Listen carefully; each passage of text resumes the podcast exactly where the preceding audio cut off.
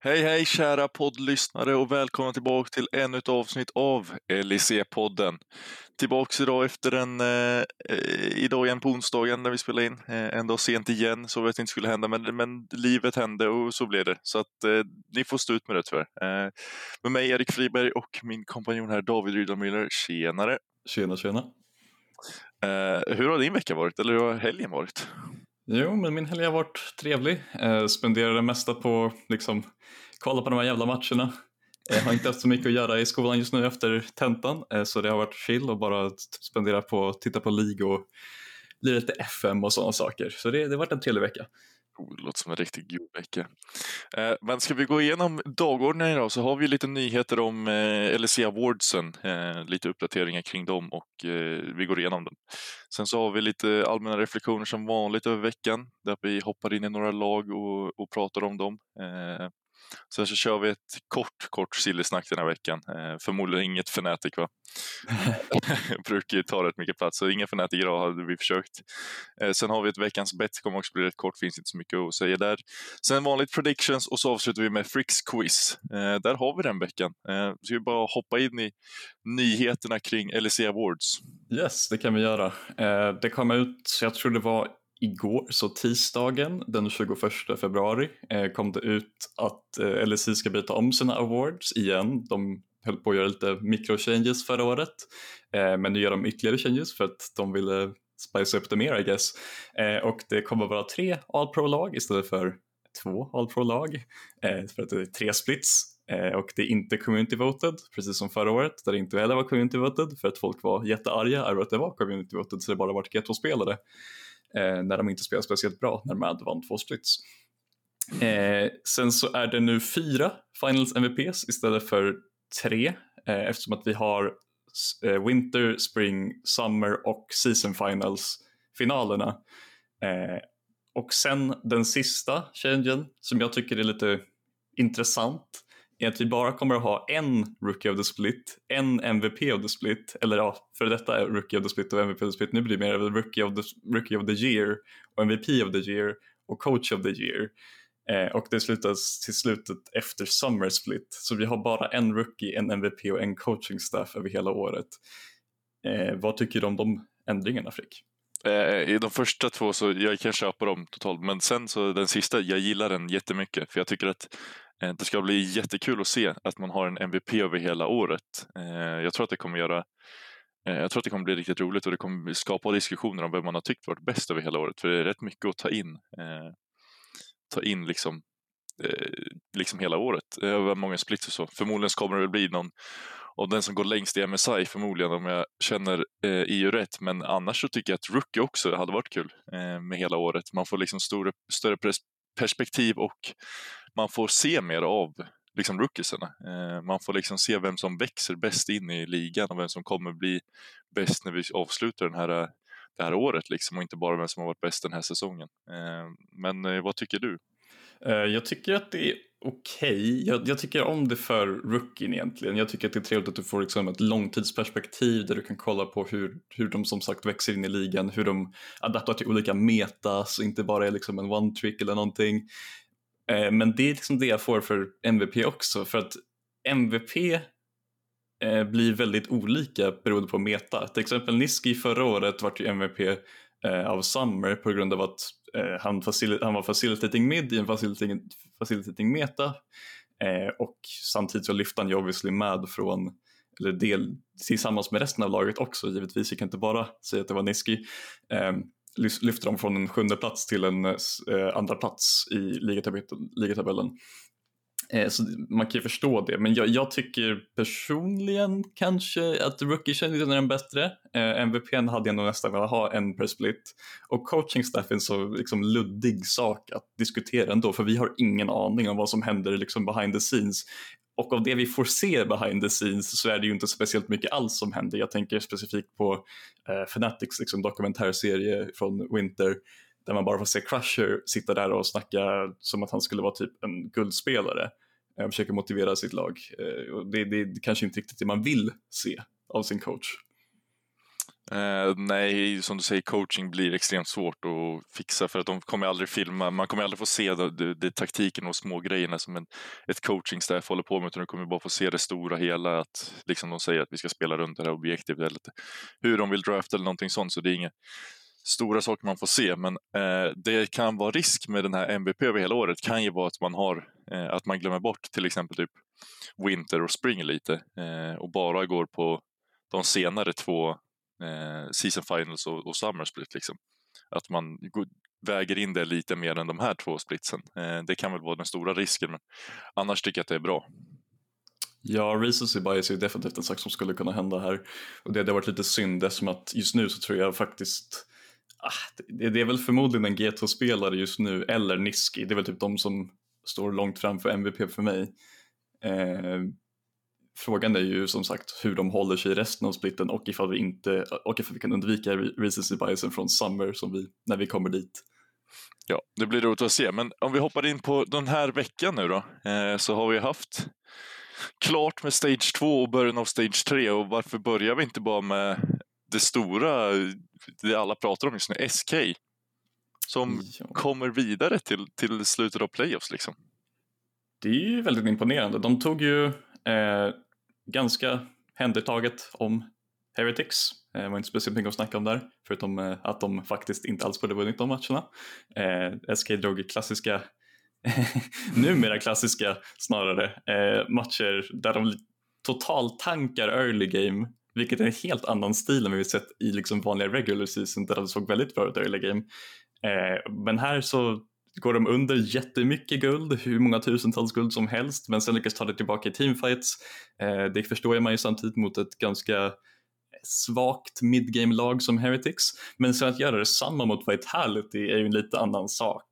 Eh, första matchen mot Vitality var ju i samma stil som Heretics, de låg under med en extrem mängd guld eh, och sen lyckades de ändå ta sig tillbaka, förmodligen delvis på grund av Vitalitys svaga late game calling eh, med tanke på att de har Eh, tre olika språk i rosten just nu. Eh, sen så andra matchen mot Vitality så var det ju bara ren tilt från Vitality. Eh, det syntes på lång väg att de skulle förlora den redan från typ första fem minuterna. Det var, det var inte riktigt det man ville se kanske. Vad är din tanke? Eh, nej, jag tycker det är extremt starkt för SK att vända de här matcherna. För jag, jag tror inte att det var deras gameplan när man kommer in till Heretics-matchen eh, i alla fall. Att eh, spela så late game comps och liksom försöka eh, scala liksom och bara tappa early game och låta det hända liksom och ändå komma tillbaka. Jag tror knappt att det kan varit deras gameplan när man kommer in i det, utan men de gjorde det väldigt, väldigt bra. Eh, när de väl börjar vända i matchen och då vet de ju, alltså deras midgame och late game är så snuskigt bra just nu. Eh, de gör alltid rätt call enligt mig. Eh, jag tycker att alla spelar riktigt bra just nu. Eh, speciellt som en sån Surtus som vi efterlyste lite efter förra veckan och sa att han blev lite osynlig och blev, eh, han spelade dåligt förra veckan eh, och det gjorde så att de förlorade. Eh, och den här veckan tycker jag verkligen han har steppat upp som vi sa att han skulle kunna göra och då kommer han vidare. Så att jag är duktigt imponerad över SKs calling, teamplay och eh, individual performance. Liksom. Jag tycker att alla de tre eh, sakerna har varit väldigt bra för SK den här, den här veckan. Eh, och just mot Heretics så Alltså de visar ju att de är några steg bättre när de vänder matcherna på det sättet som de gör. Eh, och sen när vi går över till Vitality-matchen där, så, alltså, det är ju en, alltså det är ju så sinnessjukt att de lyckas vinna den första matchen. Eh, Vitality hade en nästan 9K goal lead eh, i gamet innan SK vände och vann den matchen. Eh, och som du säger att det är kanske är ett större problem hos Vitality än att SK var bra, men det krävs också lite pannben och lite mental eh, stabilitet för att kunna vända de matcherna mot ett sånt favorittippat Vitality. Så att, nej, jag är väldigt imponerad över SK och jag tycker att det här, kan, det här båda gott för eh, nästa vecka också, eller den veckan som kommer nu. Det känns som att de är på en uppgång och jag tror att andra lag kollar på det här och kanske är lite rädda nu. Absolut, eh, de möter ju faktiskt mitt med och det är inte riktigt en liksom den, jag, jag tycker det är en bättre draw i, i ett vakuum än Vitality men just nu på, spe, liksom på, på form så är de ju faktiskt ganska livsfarliga. Eh, X-Kick fortfarande eh, absolut elit, eh, en av de bästa ADK-erna i ligan by far. Eh, Certus tillbaka på toppform som du sa, hade förmodligen inte ett enda dåligt game eh, den här veckan, skulle jag nog säga. Eh, Irrelevant var lite tyst i första gamesen mot Heretics, eller gamen mot Heretics, men fick, jag för mig jag fick en del eh, decent NAR-ults i andra gamet och sen så var han bara overall stabil eh, mot Vitality. Det finns ingen, egentligen, det finns liksom ingen kritik egentligen jag kan ge till en SK-spelare den här veckan. Alla spelar ju liksom på en bra nivå eh, och det kommer att vara en tuff match mellan MAD och SK nu på fredag för att se vem som kommer få möta Rogue i eh, matchen, i andra semin egentligen.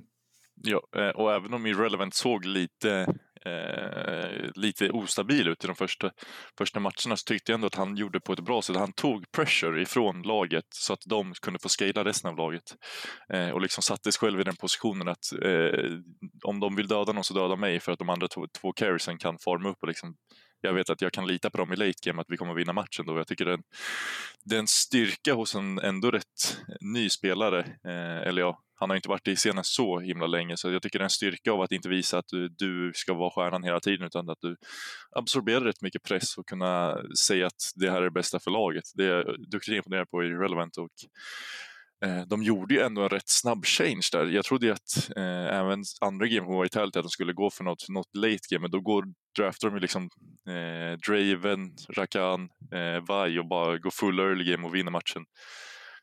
Eh, direkt liksom efter några minuter i, i, i draften också. Så att Vitality, eller eh, SK, ser väldigt, väldigt bra ut. Eh, och jag ska, det ska bli väldigt roligt att se dem i en bäst av fem nu när de har visat att de kan spela både late game, early game eh, och även om de spelar early game så har de väldigt bra calls i late game så att Eh, det ska bli väldigt roligt att se dem mot ett eh, Mad Lions som jag tycker på pappret ser rätt jämna ut just nu. Jag tycker att de ligger på samma nivå efter den här veckan och jag tycker att det här kommer nog bli en, bli en banger-match. Jag tror att det kommer bli den bästa matchen den här veckan. Bästa matchen den här veckan? Det är ju Grand Finals.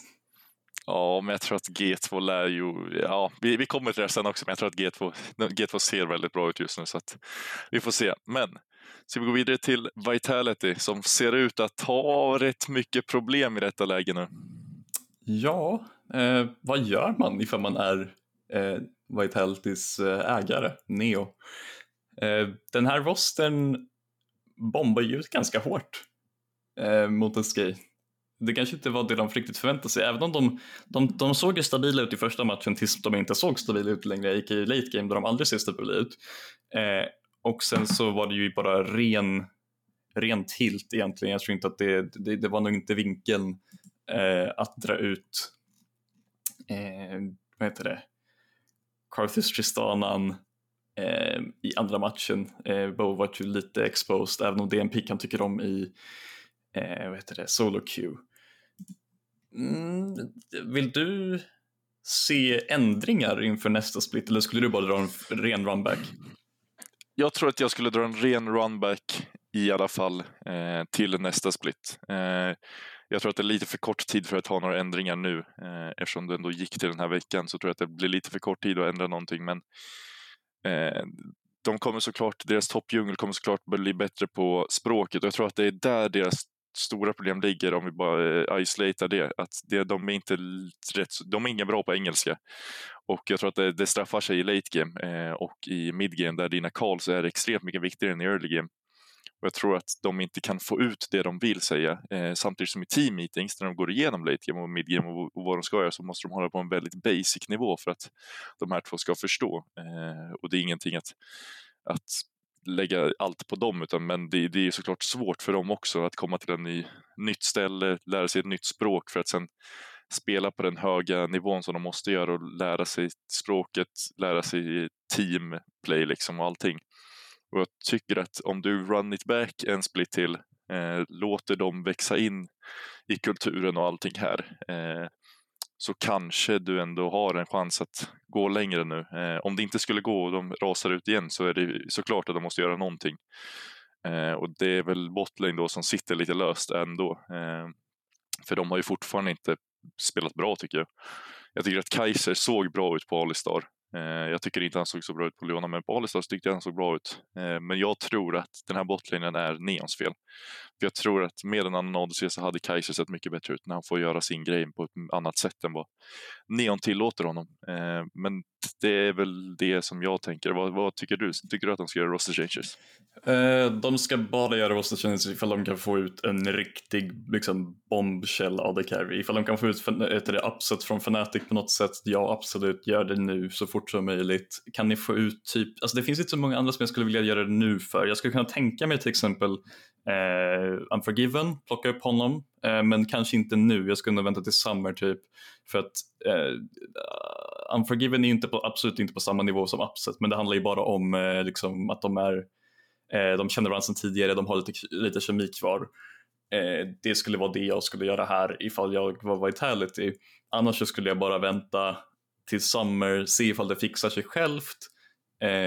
Eh, om det inte fixar sig så är det ju Summer Transfer Window ganska mycket bredare, ett ganska mycket bredare utval mellan spelare från ERLs eller eventuellt från typ en till, nej just de kan inte ta in en till korean för de har redan två imports. Um, Eh, jag antar det blir en irreell dyk eller plocka upp någon från ett annat LEC-lag eller LCS-lag. Men jag kommer inte ihåg ifall det finns någon bra eh, EU AD Carry i LCS just nu. Mitt, mitt minne sviker mig lite grann här. Eh, men eh, förmodligen så ifall Riot fortsätter pusha igenom Engage Support buffs så lär ju Kaiser vara tillbaka på åtminstone en relativt hög nivå, kanske inte på sin absoluta topp inför nästa split, men eh, det, det går nog att lösa den här Vital-situationen. Eh, ja, och jag tror ändå att vi behöver ifrågasätta Vitalitys coaching staff lite grann. Eh, tanke på deras late game och eh, mid game, hur det ser ut och eh, hur dåligt mental det här laget verkar ha för att de bombar ju, alltså de bombar ju direkt efter en sån förlust. Såklart så förstår jag ju att inget lag gillar ju att förlora på det sättet, men jag tror att andra lag kan ta det på ett mycket bättre sätt. Om du kollar på ett G2 eller ett Mad Lion så tror jag att de hade tagit den här förlusten så extremt mycket bättre än vad Vitality gör.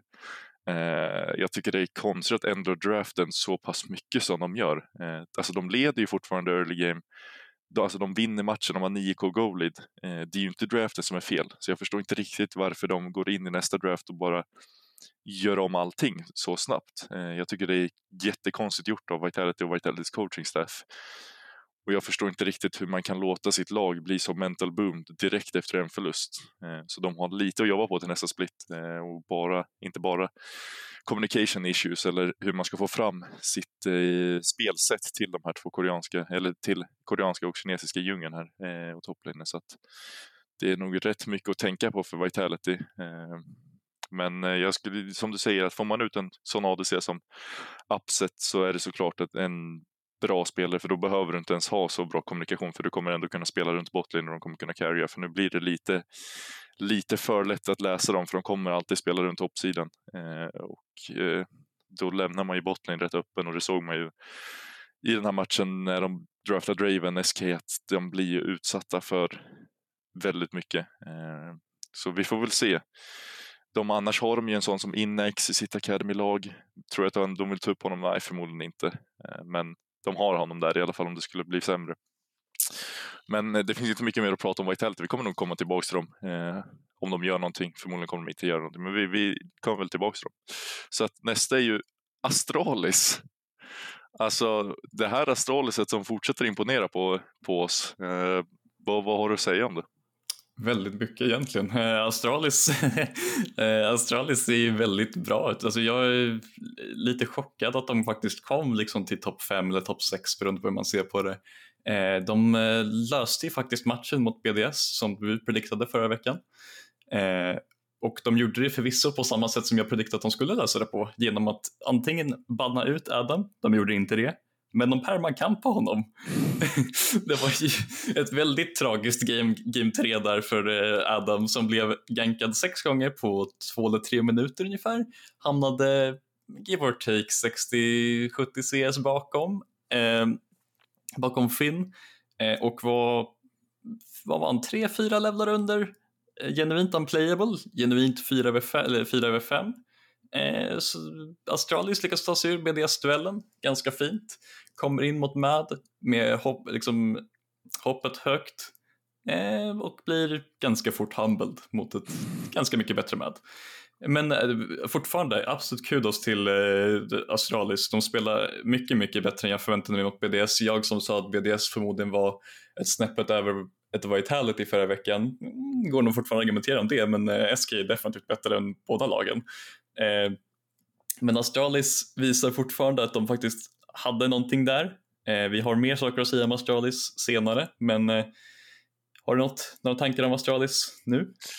Eh, ja, som du säger, det kommer ju komma lite mer news om Astralis, sen. Det har hänt lite saker, men om man bara kollar på den här veckan, alltså de spelar ju så väldigt bra. Jag tycker att vi båda har kritiserat 1-3 över hela säsongen, eh, som jag tycker är justified, men nu kommer jag säga någonting som jag tror inte du kommer gilla, utan jag tycker att 1-3 har spelat väldigt, väldigt bra den här veckan. Jag tycker att han har, han har bevisat mig fel. Jag tycker att 1-3 ska få en plats i det här laget och jag tycker att han ska få stanna kvar i LSI nu. Efter att jag sågat honom vecka på vecka in, sagt att han inte ska få vara i LSI, så har jag nu ändrat mig. Eh, och jag tycker att han ska få vara i LSI, för jag tycker att han tillför så pass bra saker till det här laget eh, just nu. Eh, man kan se lite, jag tycker att han tar den rollen som en tankdjungel väldigt bra. Han tycker, jag tycker att han supportar både sin eh, botlane och toplane på ett väldigt bra sätt och jag tycker att han inser eh, vilka som är hans win condition. Sen vet jag inte om han gör det själv utan om det kan ju vara deras coaching staff också som säger till honom. Men jag tycker att han spelar väldigt bra runt de lanesen som behöver spelas runt. Eh, jag tycker han gör det på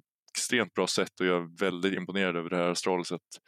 Till exempel en sån som Kobe som egentligen har varit uträknad de sista två, tre säsongerna kommer in och bara vaknar upp på nytt med Jongun på supporten och, och, ser ut som en av de bästa botlanesen i ligan igen. Och jag blir så glad att se en sån som Kobe som ändå har varit här i ligan rätt länge nu och har varit rätt bra, stabil ADC och få sitt lyft, eh, sitt genombrott, eller inte genombrott men få liksom sin redemption nu eh, som jag tycker är jätteroligt att se och samtidigt som Finn får också redemption när vi lämnar Excel och Excel går eh, slutar sist och han, han slutar ändå på en femte plats och spelar på ett bra sätt eh, och gör det verkligen runt honom också. Så att, nej, jag gillar det här Astralis-upplagen. Eh, sen så har de, kommer de ju byta, men, men jag tycker att Astralis är ett väldigt roligt lag att kolla på också utan, och det händer alltid någonting och de verkar förstå deras win condition och spela runt det väldigt bra och förstår motståndarens win condition och spela runt den också. Så att, eh, imponerad det händer definitivt mycket saker med Astralis och mycket av det är inte speciellt bra heller. Eh, jag håller absolut inte med om att 1-3 är en bra jungler. Eh, han spelar kanske en okej okay serie mot BDS, han hade ett väldigt bra game 3 mot BDS, men jag vet inte hur mycket av det som är 1-3s egna tankar, för att i vanliga fall så ser han ju väldigt, väldigt lost ut på kartan, det måste ju du nästan också hålla med om. Eh, och det här kändes ju väldigt koordinerat från start av och jag skulle förmodligen säga att det förmodligen ligger på eh, coachingstaffen där. Och sen så vart han ju bara rent av gapped av Eljoja, men vem fan blir inte gapped av Eljoja? Eh, så ja, jag tycker fortfarande att 1-3 kan flyga ur den här ligan så fort som möjligt. Eh, gärna tillbaka till LFL där han har hemma. Eh, sen så, alltså det finns liksom inte så mycket mer att säga om. Liksom, Kobe Jong-Un fortfarande den bästa botslanesen i ligan. Spelade fortfarande bra mot eh, Corsi Hyllisang även om de varit lite smått eh, plågade i andra matchen. Eh, men det var ju delvis på grund av bara, eh, det var lite, lite av en kollaps från Australiens andra matchen ändå. Vi vann ändå på eh, 25 minuter. Eh, så det är svårt att göra så mycket när man bara spelar sin Lucian Nami. Eh, sen så, ja, Finn hade väl en okej okay gangplank performance mot oss eh, och sen var hon väldigt död på, på Gwen. Det var inte så mycket han kunde göra honestly. Han hade en bra serie mot BDS överlag eh, även om han kinda tillät Adam rulla honom i första matchen. Men eh, det är typ bara egentligen att applådera för Astralis. De visade mycket bättre än vad alla förväntade sig. Alla lär ju haft dem förmodligen tionde plats. Jag hade dem definitivt tionde plats inför säsongen. Så det är ju definitivt en step up från vad vi hade förväntat oss av dem. Ja, verkligen. Eh, Astralis ser bra ut och jag, det, kommer, det kommer bli extremt roligt att se dem nästa säsong också. Eh, som vi kommer komma in på senare så har de gjort lite roster changes så att det kommer bli väldigt roligt att se på dem nästa säsong och undra om de kan hålla det här för att jag skulle ju gissa att både Excel och Fnatic kommer komma ut starkare nästa säsong och då får vi väl se om Astralis håller sig kvar här uppe eller om de trillar ner där, där vi trodde att de skulle vara ifrån början. Det kommer också bli väldigt roligt att se. Vi kommer komma tillbaka till dem senare under året också och se eh, hur det blir. Men jag hoppas ändå att de kan hålla den här eh, den här nivån. Det hade blivit väldigt bra för ligan tror jag och det hade varit roligt att kolla på också. Eh, ska vi gå vidare till nästa lag kanske, som är ju ditt Mad Lions, som eh, hoppar tillbaks till vinnande spåret och ser dominant ut. Eh, även om det var mot ett Astralis som vi har lovordat, men de är väl inte på samma nivå kanske. Så att, eh, vad, vad såg du? Alltså, att analysera Astralis mot Mad-matchen är inte så superviktigt i mitt huvud för att det var ju rent bara skill diff. Det var inte mycket folk kunde göra. Eh, Chasey är bättre än Finn, eller Joja är bättre än 1-3, eh, mil bättre om man ska säga så. Eh, Niski är mil bättre än Dajor. Eh, Carsey är kanske inte mil bättre än Kobbe men i mina ögon så är Carsey förmodligen bättre overall spelare än Kobbe men just nu är Kobbe bättre på form. Eh, dock visar han inte riktigt det mot Mad. Eh, och sen är Hyllesang obviously en ganska mycket bättre spelare än Jonghun. Eh, det var ju bara, jag tycker personligen att det var en ren case av player diff eh, och vi har ju bara bättre makro i slutet i, i midgame än vad Astralis har för att de gjorde mycket konstiga plays eh, på olika ställen av mappen som vi bara kunde exposa, exposa under tiden och det var ungefär därför vi vann i mina ögon. Eh, har du några tankar om just Astralis-matchen? Eh, nej, jag tror att eh, Astralis har lite panik för jag tror att de också ser det visar att Mad Lions är ju bara ett bättre lag, så jag tror att de skulle försöka komma ut och svinga lite och göra lite unexpected saker mot Mad Lions, men det funkade ju, funkade ju inte för Mad Lions är väldigt rutinerade och ser sånt här innan det händer. Så att, eh, men Mad Lions tycker jag de är en vattendelare. För vissa veckor ser de väldigt, väldigt bra ut. Eh, jag har ju sagt innan att jag kan tro att de kan utmana om en titel eh, den här splitten eller det här året. Men sen så gör de sådana veckor som förra veckan där jag inte tyckte de spelade bra alls. Och sen gör de en sån vecka som i den här veckan där jag tycker de spelar väldigt bra. Så att jag vet inte riktigt vad jag ska sätta med Lions. Jag blir nästan lite tokig på det här laget för jag fattar inte vart de är. Eh, även fast jag tycker att deras lag ser väldigt bra ut på pappret. Det är ingen weak link så att säga. Eh, det finns väl svagare spelare på andra lag, men jag tycker fortfarande det är ett bra lag och de har bra individuella spelare på alla positioner. Eh, så jag vet inte riktigt alltså det, det, ju, det, ska bli väldigt roligt att se dem mot ett sånt som SK, där jag håller dem på samma nivå. Och det kommer bli rolig match att se på. Jag tror det kommer bli mycket fighting. Och jag vet inte vad jag ska säga om det här med Lions. Vad, vad tycker du om det här med ojämnheten som vi ändå ser att de har? Jag tänker att det är en del av, vi har alltid haft en viss mängd eh, ojämnhet i laget. Det brukar ju främst komma fram utanför eh, bäst av ett sen och det gör det ju nu också även om vi ser lite mer kompetent ut i sådana här scenarion än förra året eh, då vi inte vann mer än en bäst av-serie under hela året. Eh, men jag är lite mer optimistisk inför det här, eh, inför den här splitten eh, och jag tror att vi har den jag skulle sätta oss på en högre nivå än SK men eh, det är förmodligen en hel del bias. Eh, egentligen så ligger de förmodligen på ungefär samma nivå Eh, skillnaden är väl att jag skulle säga att eh, jag skulle nog hålla Niski högre eh, än Certus överlag. Niski är oftast mer konsistent, vilket känns eh, intressant att säga för Niski är också en person som är inkonsistent överlag men just nu i bästa tre så har han sett ganska bra ut. Eh, sen så är det väl, eh, det riktiga farliga med, med SK mot Mad är väl förmodligen botlane. Ifall X-kick eh, och DOS egentligen för mest X-kick. Ifall X-kick får igenom bra picks, ifall han får igenom sin Draven, inte för att jag är så här, det är inte liksom en så här, det är inte en Hans Draven, men det är liksom fortfarande en bra Draven, det är en fransk Draven. Eh, om man säger det som så. Eh, och jag, jag tyck, vi brukar på inte kunna copa med sådana eh, hyperaggressiva botlines. Vi copar fint med Lucian Nami för att alla spelare, men Dravens är lite mer rare. Eh, och Carsey har ju dragit fram Dravenen själv men det är oftast mest mot dåliga lag för att styla på dem, inte riktigt för att eh, vinna en bäst av fem. Eh, jag tror att vi kommer vinna den här matchen, eh, men det, det, det, det, är mycket närmare än jag liksom skulle vilja säga egentligen. Ja, om jag, om jag får gå in på Cars lite så tycker jag att vi ska ifrågasätta hans val av bilds eh, lite för att jag tycker att i första matchen mot, Madli eller mot eh, Astralis så kör han Hail of Blades på Varus som indikerar att han vill spela eh, Poke, vilket är extremt förståeligt tanke på att de har en eh, Maokai och en Jace i mid slash djungel. Eh, Poke i det här läget är extremt bra och det har mer nytta tycker jag. Eh, och han hade gjort mer damage också som, vi kommer komma in på, som jag kommer komma in på. Men Poke hade, eller Poke hade gjort väldigt bra i det här gamet och det hade makeat mer sens. Men han går för Hail of Blades, bygger on-hit eh, och köper eh, armor boots. Eh, jag förstår inte riktigt den, här, den bilden av honom. Eh, jag tycker att det känns lite konstigt att han först väljer Hail of Blades och sen bygger on hit och sen bygger eh, Armor Boots. Det går inte riktigt ihop i mitt huvud och jag tycker att samma sak förra veckan när han ser, när vi kollar på hans Estrel Game så bygger han liksom gamla Estrel-bilden för några seasons sen och inte liksom känns som att han har läst patchnotesen om de nya itemsen. Eh, så att jag vet inte riktigt vad jag ska säga om Corsi. Han, han spelar ju såklart bra. Det är inte någonting fel på hans spel, men jag tycker att hans builds och decision making kring builds och runes är lite skum i det här läget. Eh, jag tror att även om det inte gör jättemycket nu mot Astralis och, och sådana lag så tror jag att det kan straffa sig i en bästa fem när du ska möta bättre lag. Eh, så vi får väl se om han på, hittar upp någonting igen. Eh, vad säger du om, hans, om Corsis? Nej men det är som, alltså det, det, finns inte mycket mer att säga. Jag, jag kritiserade honom förra veckan för SL-bilden. Eh, den här veckan fick han ju som, som du säger också fel. Eh, sen så byggde han ju faktiskt också fel mot eh, eh andra gamet. Eh, men eh, det var inte lika, Eh, lika fel som första. Eh, men eh, det är lite intressant för att de flesta EU-proffs brukar ju ha åtminstone lite bättre koll på vad du ska bygga än vad de flesta i Korea och Kina gör. men det är lite skakigt. Han skulle kunna göra mycket mer damage eh, över, liksom, över tid om han bara lärde sig bygga rätt. Vilket jag tycker att eh, någon coach kanske borde liksom bara titta in med honom. Och ifall coachen får svaret it just feels good eh, tycker jag att coachen borde slå honom i skallen. Eh, inte så mycket mer om det.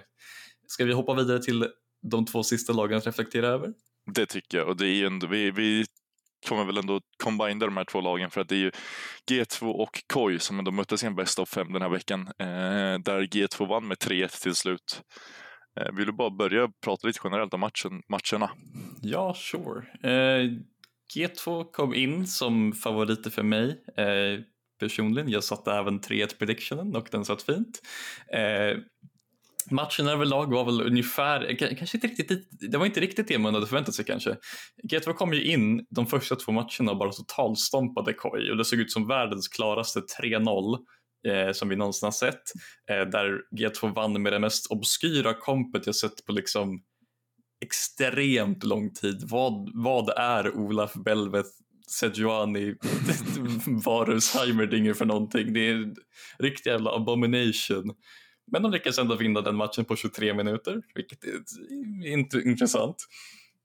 Eh, sen så kommer Koi tillbaka med en, stomp, en egen stomp från sin eget håll, eh, där kom från Pentakill. Eh, för det är bara det han gör I guess när han möter G2. Callback till Malmö, ta mig tillbaka tack.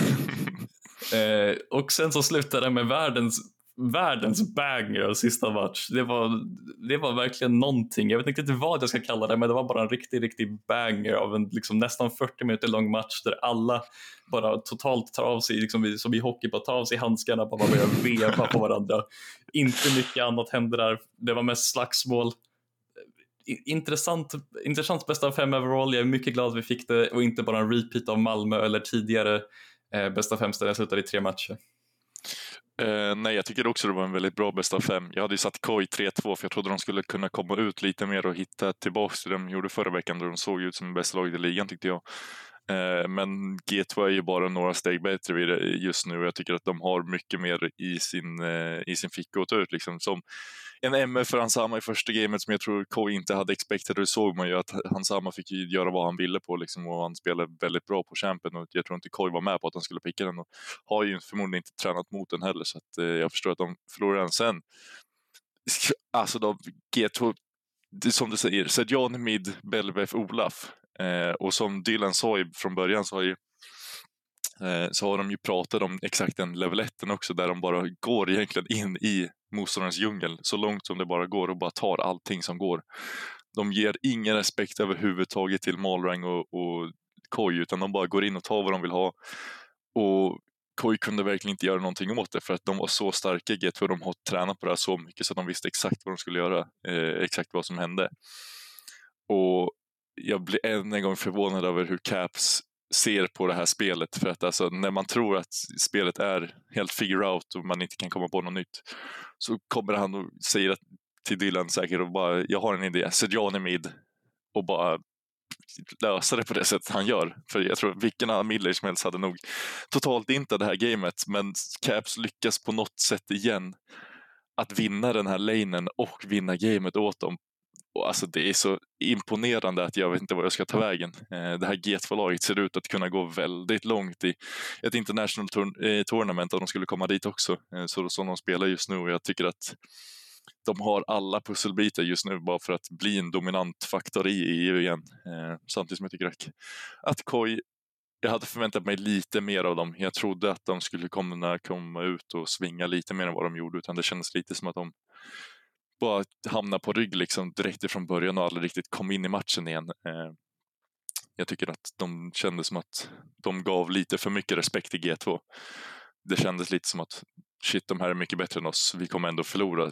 Den typen av känsla tyckte jag att det kändes som. Eh, men vad, vad tycker du om, om den, eh, det gamet, game 2 med draften hos G, G, G2? Alltså, det, det, finns det finns inga lag i världen förutom G2 som skulle dra ut den där draften som du säger. Eh, sen så tycker jag att Jaik på Belvet har sett så jävla bra ut under hela säsongen. Han har ju dragit ut den kanske var en, typ tre gånger och han har alltid liksom total carryat games på den. Eh, det känns som att det borde vara liksom en target bara at this point. Eh, ut, utifrån, liksom, utanfrån de, eh, om vi hoppar ur de här matcherna så är vi typ den mest intressanta interaktionen mellan G2 och KOI egentligen i mina ögon att Larsens farsa börjar veva mot Veddius på Twitter. Det är så här, en riktigt intressant grej. Kallar honom, eh, vad var han kallar honom? Eh, biased och G2-fan. Vi kan dra upp tweeten. Ska vi ta upp tweeten kanske? Ja. Jag, jag tar upp den här. Eh, det var ju så att Larsens pappa, eh, som eh, jag vill påstå är jag mycket bra vän med efter vi pratade och tog en bild i, i Malmö, så vi, vi är mycket bra vänner. Men eh, Larsens pappa går alltså ut på Twitter. Please let Vedios cast football or a game without G2. He has G2 fan all over his forehead vilket i sig är ju rätt sjukt att gå ut och, och tweeta när man ligger under 2-0. Eh, på Vedja skriver Hey bro, happy to receive any feedback you have on my casting. If we've got any timestamps or example of bias I'd be happy to review them. Cheers! Varpå pappa, eller på Larsens pappa skriver Just watch your own cast, have a nice day. Alltså det, är ju, det luktar ju salt i den vägen hit extremt salt. Jag förstår inte alls. Ifall jag är Larsen så är jag ju väldigt liksom eh, lite, lite, lite smått arg på min pappa att han går ut och skriver sån skit eh, när jag ligger under 2-0 i en serie där det egentligen bara finns saker att säga om G2. Det är inte som att jag vet inte ifall det är just den här casten, det känns som att han clearly måste ha haft problem med tidigare Veddy-casts.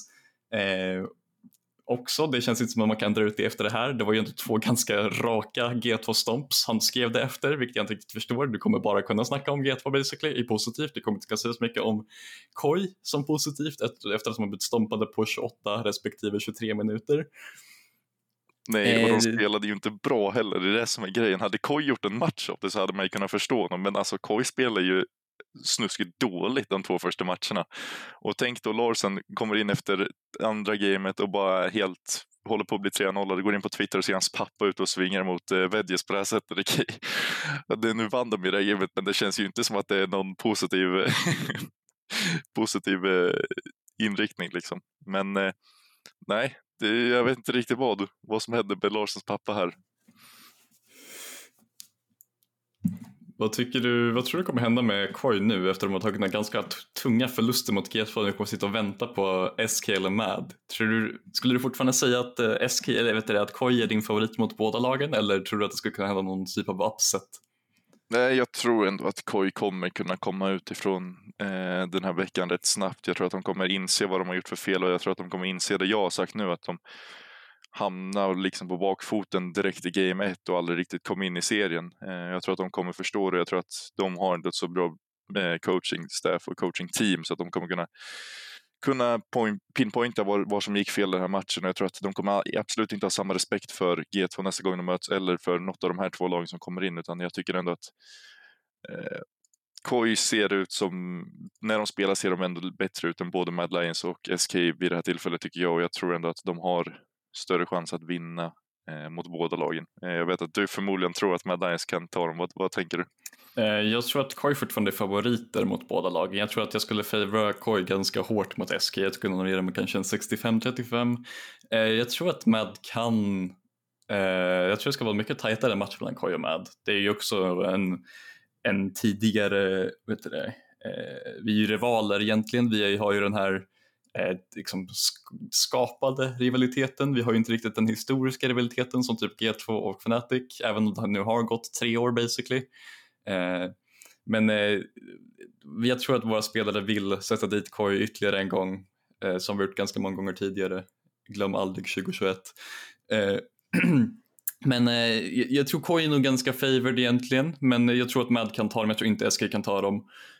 Eh, jag tror det är en av mina tankar om eh, lower round 2.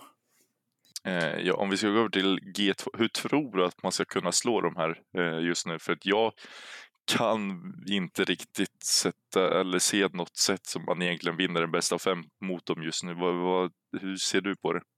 Jag vet inte. Det är, det är bara, det, det, är bara en annan sak. De är bara en annan breed. De är bara bättre än eh, alla andra lag i väst just nu. Det är väl enda laget som kan liksom veva mot G2 i ren firepower är väl förmodligen typ eh, Flyquest eller någonting i LCS som egentligen bara är en massa koreaner.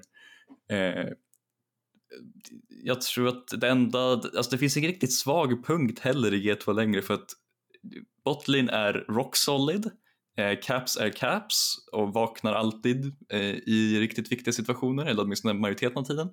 Eh, Jaik har sett jättestabil ut på basically varenda typ av pick. Hans Maokai var riktigt bra mot Koi, men det är Maokai så du kan ju vara basically hjärndöd för att spela den karaktären effektivt. Um, och han kan ju carrya på Lilia och Velveth och det, han har ju väldigt bred champion pool överlag och han spelar ju som att han skulle vara eh, en veteran, inte en rookie. Eh, det enda, alltså Broken har haft en bra säsong, en mycket bättre säsong än han haft tidigare. Frågan är bara ifall det, det är typ den enda punkten jag skulle kunna se något lag verkligen liksom eh, försöka exploita. Det skulle vara Broken Blade. Men det, det, det, det känns väldigt tufft eh, för ett enda EU-lag att slå G2 i finalen, tyvärr. Jag tror också det. Jag hade också sagt Broken Blade att man, det är ju den svagaste spelaren i det här laget om du frågar mig. Eh, han hade mig kunnat pressura in till någonting, men problemet i EU är ju att det finns ju inte så många bra toplanes. Broken Blade är ju en av de bättre toplanesen och han, han kommer ju inte förlora matchup egentligen mot någon toplane i ligan, kanske mot Foton då, men jag tror verkligen inte att han förlorar mot någon toplaner och det är väl det som är problemet också, att det finns ju ingen svag spelare i EU. Jag tror att när du kommer ut till ett international event så kommer du se att Broken Blade kanske har lite svårare mot koreanska och kinesiska toplaners som alltid är bättre än EU toplaners. Eh, och jag tror att det, det kan nog vara ett problem för eh, G2 när de kommer ut till International. Men annars i EU, jag kan verkligen inte se någonting. Eh, jag tycker att i, de, KOI kanske hade haft en chans i sista gamet om de hade haft lite mera, eh, lite mer, vad heter det, eh, consistent damage. Det känns lite som att de kunde aldrig riktigt döda Jaik eller Broken Blade eh, och det var det som var, de fall, eh, föll på i slutet, att de inte kunde döda någon av de två. Eh, men annars kan jag, nej, jag ser nog inte att G2 förlorar den här splitten och jag tror att de vinner den här.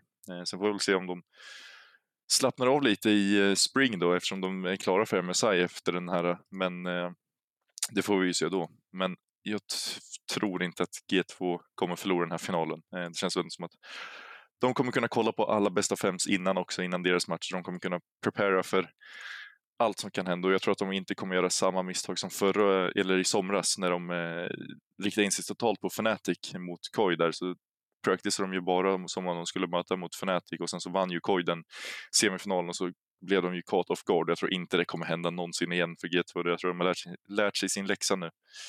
Så att eh, nej, men jag tror på det här eh, G2. Eh, ser lika bra ut som två, eller 20, eller 2019 där. Eh, så jag tycker att det här ser väldigt roligt ut och väldigt bra ut. Ska vi hoppa vidare till nästa punkt? Eh, det tycker jag. Vi har ju lite kort chilesnack. Eh, det var ju under förra veckans inspelning som det kom ut att Torgmans lämnar eller fick sparken från Excel. Och då slog vi ju fast att eh, Treats skulle in där. Eh, var på, när vi satt och redigerade podden, att eh, de tar in Limit istället för Treats. Eh, och man kan väl inte klandra dem kanske, även fast jag tycker att Treats är en bättre support. Så Limit är ju definitivt inte dålig och jag tycker att eh, han kan nog göra en bra, bra, spela bra med Patrick också i botlane. Limit haft alltså han hade ju ganska tung split senast han spelade LEC, det var ju med BDS så det var inte sådär superkul för någon egentligen. Men jag har alltid hållit Limit högt sen jag började kolla på LEC eh, och jag har alltid tyckt att han var typ den bästa delen av dåliga lag. Eh, jag tänker tillbaka på SK då han och Crownshot 2020 basically var de enda två bra spelarna och kompetenta spelare där. Eh, sen så gick han till Schalke, var med i, eh, vad heter det, ett par okej okay Schalke-linor, eh, men han var ofta liksom ganska handikappad av sitt lags totala styrka. Eh, jag tyckte han såg kompetent ut där också. Jag får mig att han ska vara en relativt stark röst i, i matcher. Eh, om jag inte är riktigt helt, jag, jag är inte hundra på det, men jag är för mig att han ska vara en relativt stark röst, vilket jag tror är exakt det Excel behöver. Ehm, det är lite synd att de inte plockade in treats. hade suttit fint med en sån prediction. Eh, och han hade ju fyllt rollen eh, förmodligen bättre i mina ögon än vad Limit kommer att göra. Eh, men vi får väl bara vänta och se på vad han faktiskt kommer att göra i Excel inför nästa split. Och frågan är ifall det här är det enda movet de gör. Eh, jag tror att det kommer vara det enda movet de gör den här, den här splitten. Men jag tror ändå att det, jag har också hört det du säger att han är en stark röst. Jag tror att det är det Excel behöver, en röst som kan som kan säga åt dem vad de ska göra. Liksom. Att jag tror att de har läkat lite där, för det såg lite lost ut ibland, men jag tror att det är det som behövs göras. Eh, och jag tror att det kommer att se bra ut, se bättre ut med, med Limit än Torgumas. Eh, och då är fortfarande torgumas en free agent nu, eller sitter väl på bänken, men det blir väl nästan som en free agent nu. Så att, eh, det får vi se vad som händer med honom också. Det finns väl lite, lite platser öppna för honom också. Så eh, det har vi bara, det är ju Excels rosa. Sen så kom det ju ut idag att Dior blir bänkad från Astralis. In kommer leader. Yes. Eh, Dior vart bänkad tio minuter innan vi började spela in och Leader vart confirmed under tiden vi snackade om, eh, jag tror det var under tiden vi snackade om Vitality och SKs match. Eh, så det här är helt fräscht från LSI Wolo. eh, och Astralis. Han är, Dior är confirmed eh, att han eh, blir bänkad eh, officiellt eh, och sen så skrev Wolo ut att det är förmodligen Leader som kommer på ta hans plats eh, relativt sent. Ehm, sen så skrev han även att Abedage också blev considered för positionen men de valde att gå igenom med en, eh, hittills är det bara en verbal agreement men de lär ju komma till en eh, till att sätta pennan mot pappret på den dealen också för Leader. Har du några tankar om additionen av Leader? Eh, om vi ska börja med bänkning av Dajor så tycker jag att det var rätt. Jag tror att det är det som behövs för att ta Astralis nästa nivå. Jag tror inte att man hade gjort det här om de slutade längre ner. Men när de ändå ser att det här laget har potential eh, så tror jag att Astralis är villiga att sätta lite mer pengar på det här laget eh, än om de skulle komma längre, längre ner. Och nu när de ändå har visat det så känns det som att Astralis management säger att jo, men ni kan få en bättre midlaner, se vad ni kan göra med det här. Eh, jag trodde att det skulle bli Abedagi för jag trodde att eh, Abedagi har funkat bättre i lag hittills. Jag tycker att Abedagi har varit en bättre spelare under längre tid eh, som jag då tyckte att det här laget skulle behöva. Tänk på att de har 1-3 djungel och, eh, och så, så trodde jag att Abedagi skulle vara deras val.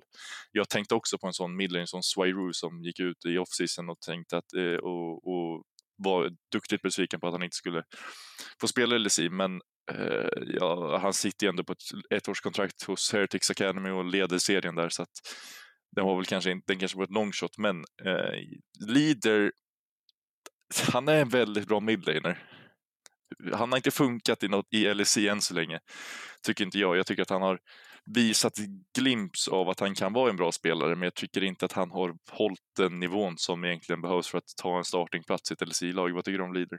Ah, jag, jag, jag, jag tycker att han är, fort, alltså det, han är absolut en mekaniskt skicklig midlaner. Det finns ingen som säger att hans skill är låg direkt. Det känns bara som att han har spelat i, vad är det här, hans, det här kommer vara hans tredje LSI-lag. Han spelade för Misfits, han spelade för Vitality tidigare och inget av de lagen har fungerat. I och för sig har han inte fått samma typ av kritik tidigare som att han är typ en dålig lagkamrat för mig men eh, han det känns som att hans champion pool, sen, åtminstone sen tidigare, är ju mer liksom flashy solo queue champs, inte de här liksom vanliga control mage, eh, långsamt spelande midliners som de flesta spelar i eh, professionell spel.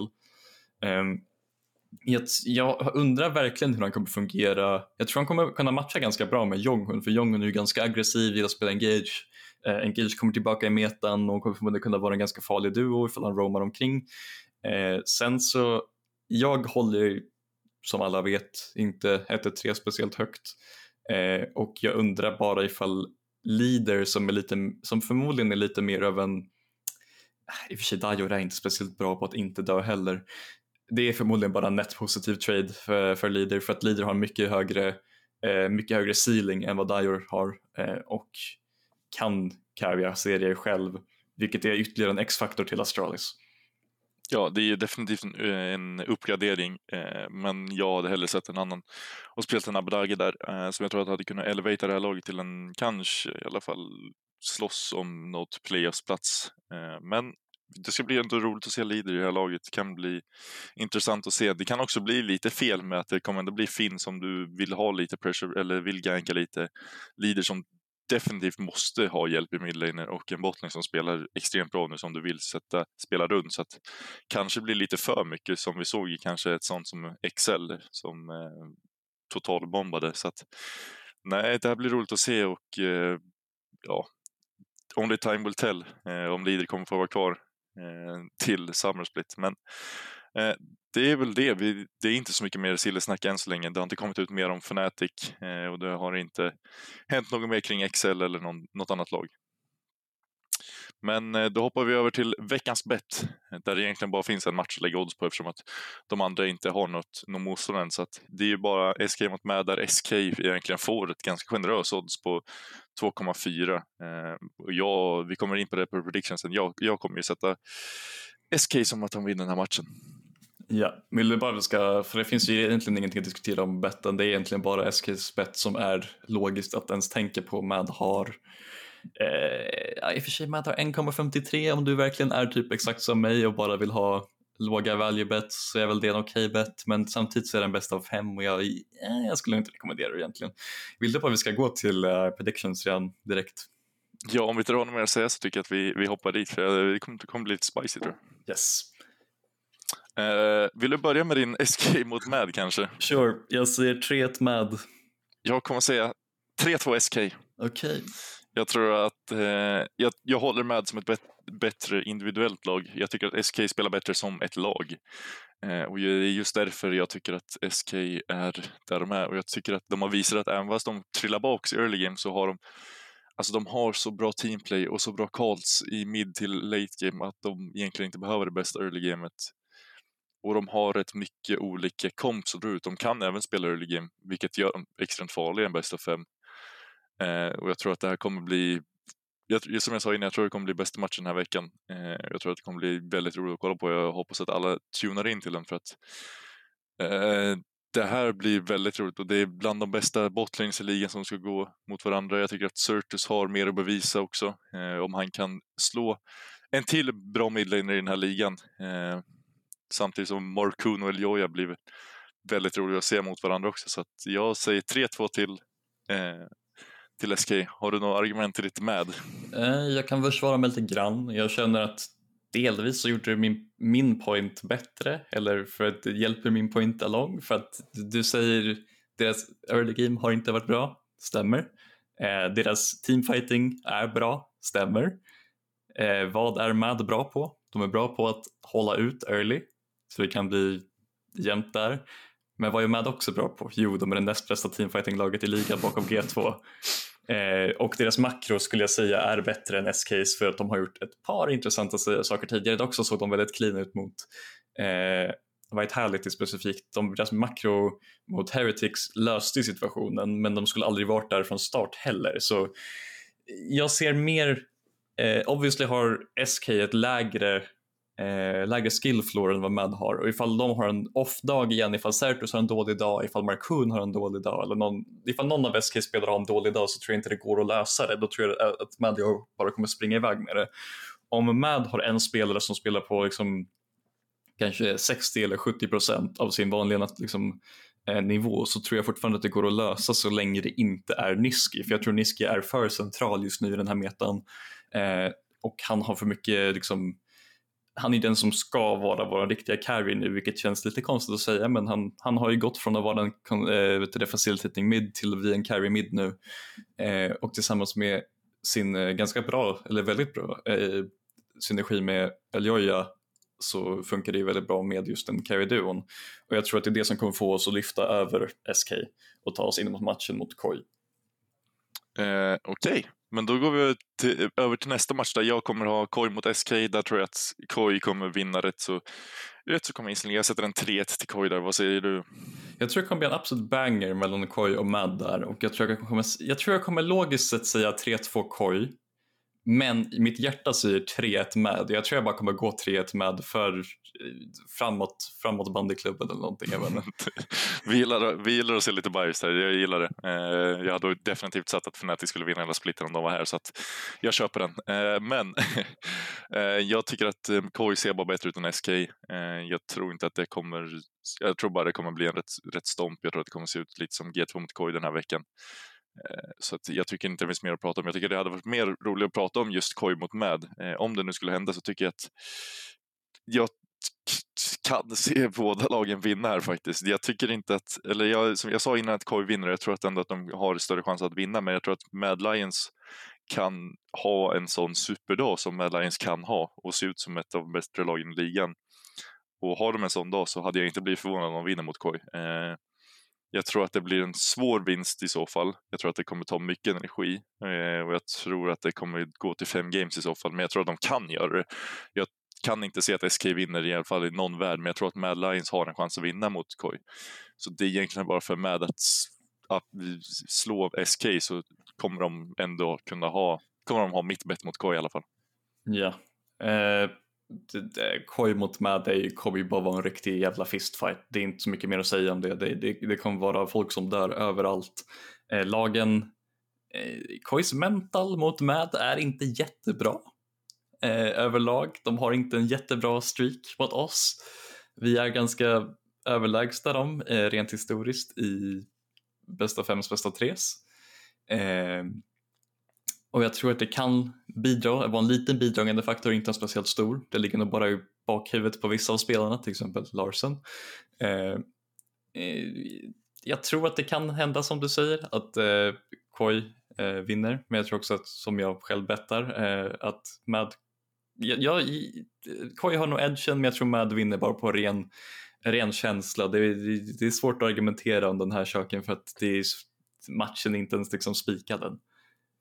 Nej, men eh, om vi går över till finalen då så tror jag att det är Koi mot G2 där. Och där tror jag att det kommer bli 3-0 till G2. Jag tror att de ändå har de har mentalen över Koi, de har, liksom, de har allt. De kan göra, det känns som att de kan göra vad som helst mot Koi och kommer ändå vinna. Eh, jag ser en 3-0 här och jag tycker att det kommer nog bli en rätt tråkig final, men jag tror att G2 är så pass mycket bättre än alla andra lag i ligan just nu så att jag tror på, tror på G2. Japp, jag håller nog med. Jag tror jag tyvärr också måste sätta 3-0 G2 mot MAD i finalen. Eh, de, eh, det var inte superclose mellan oss i den tidigare matchen vi har spelat eh, och jag tror inte att det kommer ändras i finalen eh, då de redan fått se oss spela två stycken bästa av fem så vi förmodligen måste visa basically varje kort vi har vilket inte hjälper speciellt mycket i en sån här situation. Och som eh, jag pratade om innan så tror jag att det G2 gjorde fel i Summer när de bara fokuserar på ett lag kommer nog inte hända igen och därför kommer de nog, om det inte skulle bli KOI så tror jag att de är med på vilket lag som än, än kommer vidare och de kommer ju se båda två matcherna innan så att eh, jag tror G2, jag tror G2 blir vår första MSI, win, eh, MSI eh, qualification. Men där har vi de predictionen. Ska vi gå vidare till sista punkten och den roligaste, Fricksquiz. Yes. Nice. Då är vi fortfarande idag söker en spelare. Eh, du får fem ledtrådar, fem poäng och så neråt. Är du med? Yes. På fem poäng. Våran spelare har varit i Worlds en gång. En gång? En gång. Är... EU-spelare, yes. Uh... Fortfarande LEC-spelare, EU-spelare? Japp. Yes, okej. Okay. EU-spelare. Sen har vi fyra poäng. Våran spelare har spelat i sex olika EU, LCS och LEC-lag. Hmm gammal spelare alltså. Mm -hmm. Jag har ett par namn i huvudet som dyker upp så jag tänker nog hålla i dem och vänta okay. på nästa. Tre poäng. Senaste gången vår spelare var i LSI var 2020. 2020? Åh, det var ett bra tag sedan. Det var också den säsongen jag började kolla på League seriöst. Så jag kommer ju ihåg en hel del spelare därifrån. Eh, frågan är ifall i mitt huvud så skriker ett namn ut extremt mycket till mig men jag tror inte jag kommer våga sätta det just nu så jag väntar på den näst Okej. sista ledtråden. Två poäng. Våran spelare är en känd ADC, men är mest känd idag för något annat än sina framgångsrika år. En ADC alltså. Eh, vänta, spelade han? vänta nu här. Det finns en har, ADC. vi har jag- ish nämnt honom idag. Ish. Ah, ja, ja, ja, okej. Jag är ganska hundra på att jag tänker på rätt spelare just nu. Okej, kommer du Eh, våga gissa jag, eller jag, kom, jag kommer locka in min gissning. Eh, Ge mig en sekund. Den Där har, vi en. Där har vi en, eh, en gissning från David, har vi mottagit. Då tar vi sista ledtråden då. Det är inte komp vi söker, men du är förlåten. För det är en annan grekisk ADC och det är såklart forgiven och du hade Ja. rätt på två poäng. Yes. Vad var det du tog det på då? Eh, kände för annan sak än hans tidigare karriär är nog den som ger det iväg det för mig. Eh, jag visste ju, han är ju inte super, alltså, det är inte som att jag känner till Forgiven jättemycket som jag inte kollade på LSV förrän 2020. Eh, så jag känner ju egentligen bara igen honom liksom genom historier och det är ju det som är grejen. Jag vet ju inte riktigt så här supermycket om, att han, om hans tidigare karriär, även om han tid, clearly ska ha varit en av EUs bästa ADKs genom tiderna. Eh, ifrån vad jag har hört från stories åtminstone. Eh, Ja, han var väldigt, väldigt bra när han var på sin peak. Han var förmodligen han var en av de bästa i hela ligan då. Eh, och jag började ju kolla på LEC och LCS under den tiden då han var så pass bra. Så att, nej, jag, har, jag har bra minnen ifrån honom. Eh, sen på senare år så har han ju förstört det totalt eh, genom diverse, diverse kontroversieller. Men eh, vi kan väl gå igenom då. Vår spelare har varit i Worlds en gång, eh, 2016, H2K. Yes. Eh, sen fyra poäng. Vår spelare har spelat i sex olika ELCs och LCI-lag och nu får vi se om jag tar dem på uppstuds här. Det var Copenhagen Wolves, SK, H2K, Schalke, Origin, nej, jo, Origin. Eurons får jag är ganska hundra på. Och sen ett lag till som jag inte kommer ihåg just nu. Det är ett lag till. Jag sökte upp det innan, jag kommer inte ihåg det nu. Det måste vara tidigt, jag kommer bara ihåg dem från Schalke. Så jag kommer nog inte kunna hjälpa dig här. Nej.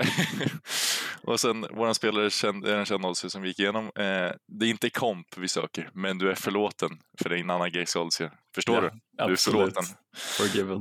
Fick jag a- till det? It's Ja. a good one, it's a Ja. good one. Men det var den veckan av LEC-podden då vi kommer komma tillbaka nästa vecka. Eh, vi kommer då ha en vinnare av den här splitten eh, och vi kommer nog ha rätt mycket att prata om de här bästa av fem sen och kanske något mer silly snack. Det hade varit roligt om det hände lite mer på marknaden. Så att eh, det var det den här för den här veckan. Jag hoppas att ni har ett, mm, en mycket bra vecka, mycket rolig LSI-helg, så hörs vi. Hej då. Hej då!